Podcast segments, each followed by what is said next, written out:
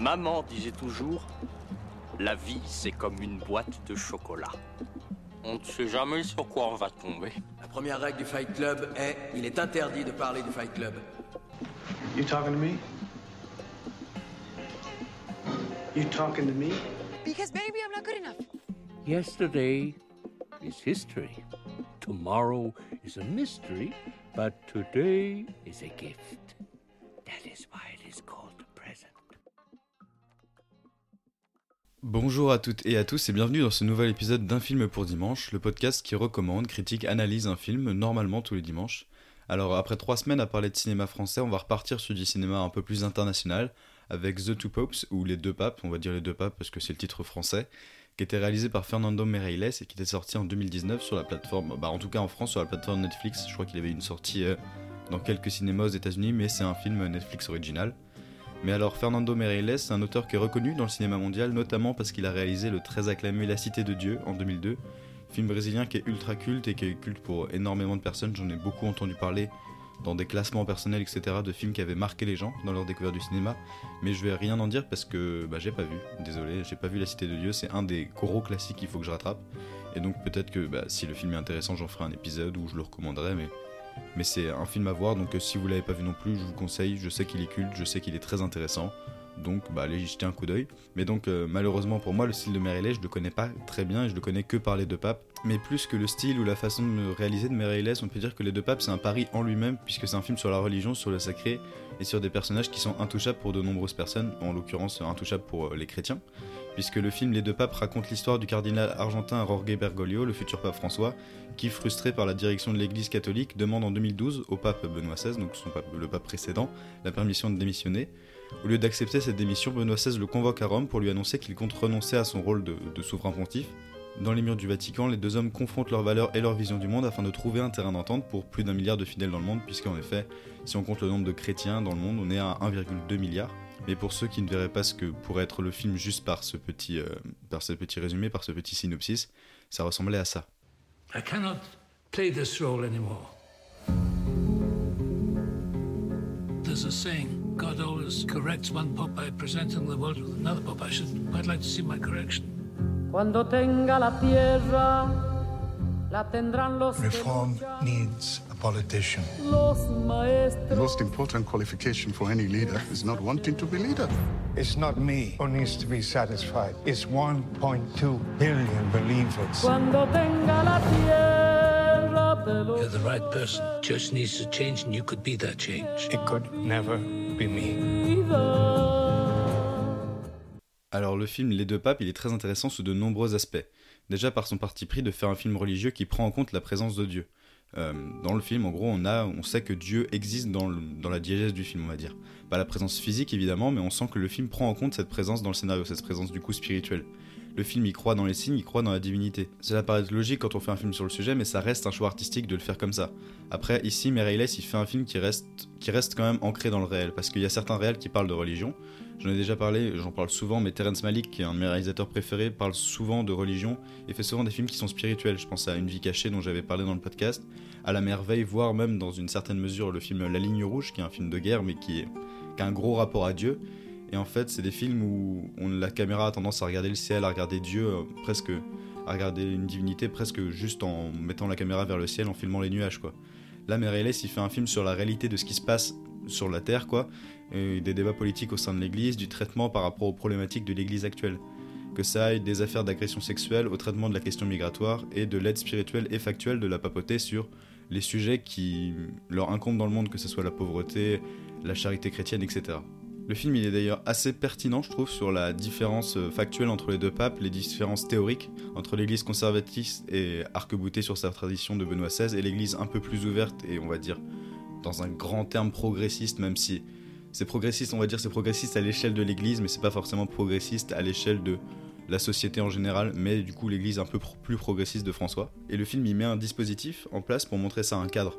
Un dispositif qui a pour but de nous faire rentrer dans le réel comme si on était un spectateur de ce qui se déroule sous nos yeux. Le film il se déroule entre le conclave de 2005, donc l'élection du cardinal Ratzinger, euh, qui, était devenu Benoît XVI après, et 2014, donc soit un an après la prise de pouvoir de François qui a été élu en 2013. Et Meirelles il met en place un dispositif qui fait qu'on a parfois l'impression d'être dans un documentaire. Que ce soit par l'utilisation d'extraits d'émissions télé réelles, donc des émissions de l'époque des conclaves, mais surtout parce qu'il filme de très nombreuses scènes avec une caméra à l'épaule qui est très mobile, donc qui zoome, qui dézoome, qui fait, qui a un cadrage qu'on a quasiment jamais au cinéma en fait, d'avoir cette espèce de caméra qui peut aller d'un endroit à l'autre de la pièce et euh, filmer du coup ce qui est intéressant. En fait, des fois on a presque l'impression de se retrouver comme dans des scènes, euh, vous savez, des scènes télévisées de l'Assemblée nationale où en gros on va filmer la sortie d'un député parce que c'est lui qui est intéressant à ce moment-là. Et là du coup il reprend cette euh, idée-là ou en tout cas ce cadrage-là pour montrer quel cardinal est important, quel cardinal est éminent, quel poids politique ils ont, etc. Et ça permet d'avoir un film du coup qui est très dynamique et qui est très, notamment dans sa première partie, qui est très politique justement. Mais cette façon-là du film, elle n'est pas utilisée pour l'entièreté justement du long métrage. Parce que si le film raconte le passage de la papauté de Benoît XVI à celle de François, on a un pan entier du film, donc à peu près un tiers, voire même un peu plus, qui raconte la jeunesse de Bergoglio en Argentine. Et dans ces scènes, on a un cadrage qui est beaucoup plus proche d'un cinéma, on va dire, plus classique, mais encore une fois avec des choix artistiques qui sont tranchés, qui sont particuliers. Déjà parce que la partie sur Bergoglio commence en noir et blanc et en format 4 tiers, pour après s'ouvrir et revenir au format classique du film et passer en couleur, également lorsque Bergoglio décide de se consacrer à Dieu en entrant au séminaire. C'est une ouverture du ratio donc parce que le format 4 tiers euh, réduit l'image, on va dire, pour euh, nous sur la télé, on, a des bandes noires qui, s'affichent sur les côtés parce que le format 4 tiers à la base c'est un format qui était utilisé pour les, pour les anciennes télé cathodiques et qui est plus forcément adapté aux télé actuelles. Mais donc euh, l'ouverture du ratio comme ça, où pendant une scène on a, le, bah, on a l'écran qui se déplie presque, on a envie de dire. C'est une ouverture du ratio qui rappelle pas mal la scène de Wonderworld dans le film Mommy de Xavier Dolan, pour ceux qui l'auraient vu, qui est d'ailleurs un très bon film que je recommande euh, si vous n'avez pas vu euh, Mommy. Mais d'ailleurs tout le cinéma de Xavier Dolan en général il est intéressant. Il y a des défauts, mais si vous pouvez y jeter un coup d'œil, ça vaut le coup, et que vous puissiez vous faire votre propre avis dessus. Mais par ailleurs, la partie sur la jeunesse de Bergoglio, on a toute une partie sur la guerre civile argentine dans les années 70 et c'est là que le, film il bascule encore une fois dans un autre genre. Parce que là, on a eu le documentaire, du coup, on a eu un cinéma plus classique pour ce que ça veut dire. Mais là, cette fois, on se rapproche beaucoup plus d'un film dramatique et dont les scènes montent en tension et rajoutent encore une nouvelle couche au film. En fait, j'ai l'impression que Les Deux Papes, c'est un film qui est ultra dense et qui est très difficile du coup à classer. Parce que si on veut le classer un peu bêtement, on peut juste dire que c'est un film biographique s'attardant sur le moment de transition entre les deux papes. Mais moi, j'ai l'impression qu'on peut surtout y voir, en tout cas, moi, c'est ce que j'y vois, un film sur le fait de croire et de ce qui compose la foi plus qu'un film euh, biographique à Oscar, parce que c'est vrai qu'il a été beaucoup récompensé dans des cérémonies, etc. En tout cas beaucoup nominé, après récompensé, pas forcément, mais Anthony Hopkins et Jonathan Price, du coup les deux interprètes principaux, ont beaucoup été nominés, ils ont notamment été nominés aux Oscars, aux Golden Globes, etc. Mais j'ai l'impression qu'on peut y trouver plus que ça, et on peut y trouver vraiment, encore une fois, une vision de la foi. Le film, il est d'ailleurs intrigant dans la vision qu'il propose de la foi, et surtout des personnes qui incarnent cette foi-là. J'en parlais un peu plus tôt, mais il est parfois compliqué de traiter des figures comme les papes, qui sont les représentants de plus d'un milliard de personnes dans le monde. Mais le film réussit à désacraliser ça en faisant des personnages d'un récit fictionnel, qui sont donc plus des figures mythiques, mais des humains avec des qualités des défauts, des ambitions, des cicatrices, des personnages politiques également, vu que j'en parlais tout à l'heure. Les papes et les cardinaux sont des personnages éminemment politiques et qui ont une influence sur le monde social, etc., dans, dans la réalité. Quoi. Les papes, ils ont une influence, moins qu'avant peut-être, mais ils ont quand même une influence au moins théologique ou théorique sur les décisions qui sont prises dans le monde. Et en montrant des personnages faillibles, ils en deviennent plus attachants, même pour des personnes non croyantes, comme moi, parce que je suis pas forcément croyant, euh, mais on s'en fout de toute façon. Et le film réussit à ancrer ces personnages-là dans la réalité du monde, et c'est un autre point du film, c'est son propos social. Parce que les deux papes, ils portent un immense message social qui semble particulièrement important à Mireilles, tant il le martèle et franchement pas très subtilement. Le film, au début, prend le parti de François, même s'il démonte pas méthodiquement non plus Benoît XVI, mais il prend le parti en tout cas de la démarche progressiste et euh, de la vision de François, on va dire. C'est-à-dire l'aide aux pauvres, aux migrants, l'ambition de réduction des inégalités sociales, le fait de traiter en profondeur les affaires liées au Vatican, et la volonté de faire entrer l'Église, on va dire, dans le monde moderne, d'adapter le traditionnalisme de l'Église à un monde plus moderne, à un monde plus actuel finalement. Mais ce propos politique, qui peut me sembler plutôt cohérent, même si je vais pas donner mon avis dessus, on s'en fout de mon avis sur la politique de l'Église, ça n'a pas d'intérêt, mais Merailes, il fait un peu trop avec des gros sabots. C'est-à-dire que pour montrer les inégalités sociales, on se retrouve avec des grandes images qu'on a pu voir dans les livres scolaires de Géo, où on a des murs qui séparent la terre brûlée, les maisons opulentes, avec un mur de barbelés entre les deux, ou pour nous montrer la situation des migrants, il nous montre l'Aquarius, quoi. Je sais pertinemment que c'est avec des images chocs qu'on va alerter euh, les gens de la situation, etc., de la situation parfois catastrophique, mais j'ai l'impression que ça tranche avec la subtilité et la nuance du reste du film, et je trouve ça un peu dommage. Mais en tout cas, c'est un peu.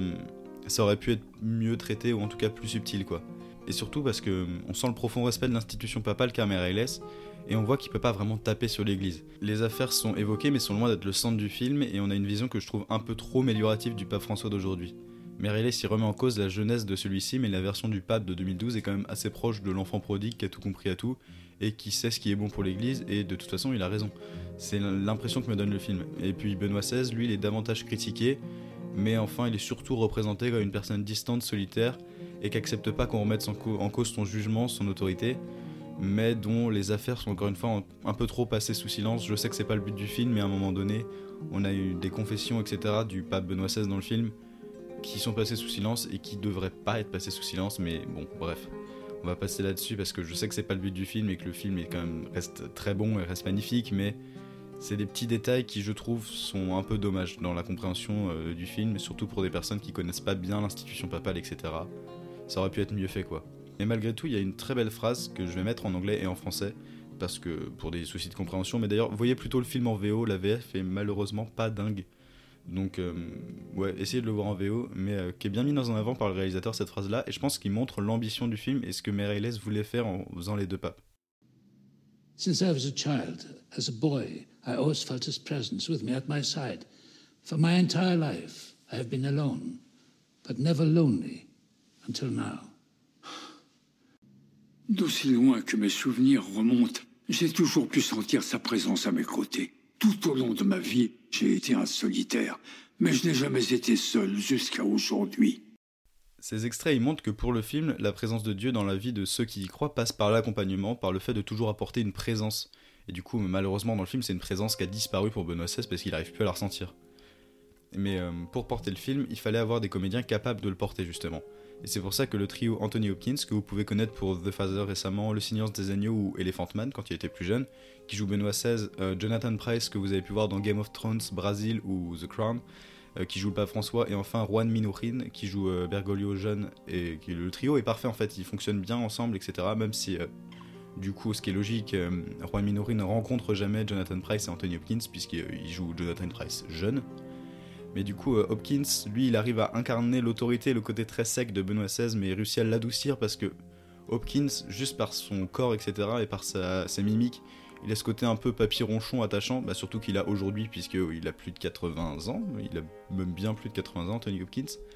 Euh, Jonathan Price, lui, il réussit à incarner cette sorte de grand enfant très curieux et avenant, et en même temps avec un passé trouble et une forme de mélancolie qui est toujours dans ses yeux. Mais euh, et d'ailleurs, Jonathan Price, qui arrive très bien par l'espagnol, parce que c'est un, un acteur gallois, Jonathan Price. Mais là, franchement, bah, il gère très bien l'espagnol parce que, logique, François, argentin, etc., il parle espagnol une bonne partie du film.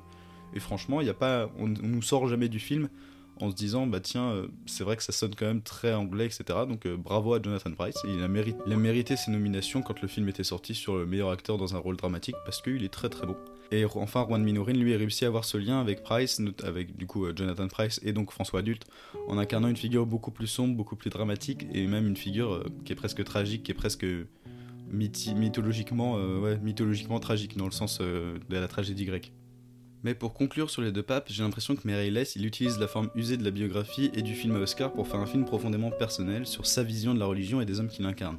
Un film qui montre les enjeux contemporains de l'Église, qui veut montrer que les papes sont des humains faillibles et que la religion n'est qu'un perpétuel combat dans un lien entre la découverte de soi-même et l'ouverture aux autres. Un autre qui prend des formes variées, allant de la personne à côté de soi aux croyants venant dans sa paroisse jusqu'aux migrants risquant sa vie pour rejoindre les côtes européennes. Prendre la religion comme un tout dont les hommes ne sont qu'un ancrage, et c'est d'ailleurs le message de Benoît XVI à François vers la fin du film. Laissez-moi vous dire quelque chose. Nous souffrons tous d'un d'un trop plein d'orgueil, d'ordre spirituel. Tous, n'oubliez jamais ça. Vous n'êtes pas Dieu, car en lui nous avons la vie, le mouvement et l'être. Nous vivons dans l'amour de Dieu, mais nous ne sommes que des hommes. Rien de plus. Merci à tous d'avoir écouté ce nouvel épisode d'un film pour dimanche, j'espère qu'il vous a plu. Le film Les Deux Papes est disponible uniquement sur Netflix, ce qui est plutôt logique pour un film Netflix original. Si vous avez des idées de films euh, qui pourraient être intéressants à critiquer, à analyser, je vous invite à les mettre dans les commentaires du podcast, si vous arrivez à les trouver, parce que je sais pas si j'aurais réussi à les mettre, ou alors sur le compte Instagram. Le compte Instagram du podcast qui recommande un film par jour et dont le lien est dans la description de cet épisode. Euh, sinon, si le podcast vous plaît, vous pouvez également aller sur le compte TikTok où il y a des petits montages avec euh, notamment les conclusions, etc., plus des extraits du film si vous voulez voir à quoi ressemble le film en plus des extraits sonores qu'il peut y avoir dans, dans le podcast. Sinon, si le podcast vous plaît, vous pouvez le noter, le commenter, le partager, ça m'aidera vraiment. Et sinon, moi je vous dis à dimanche prochain pour un nouveau film.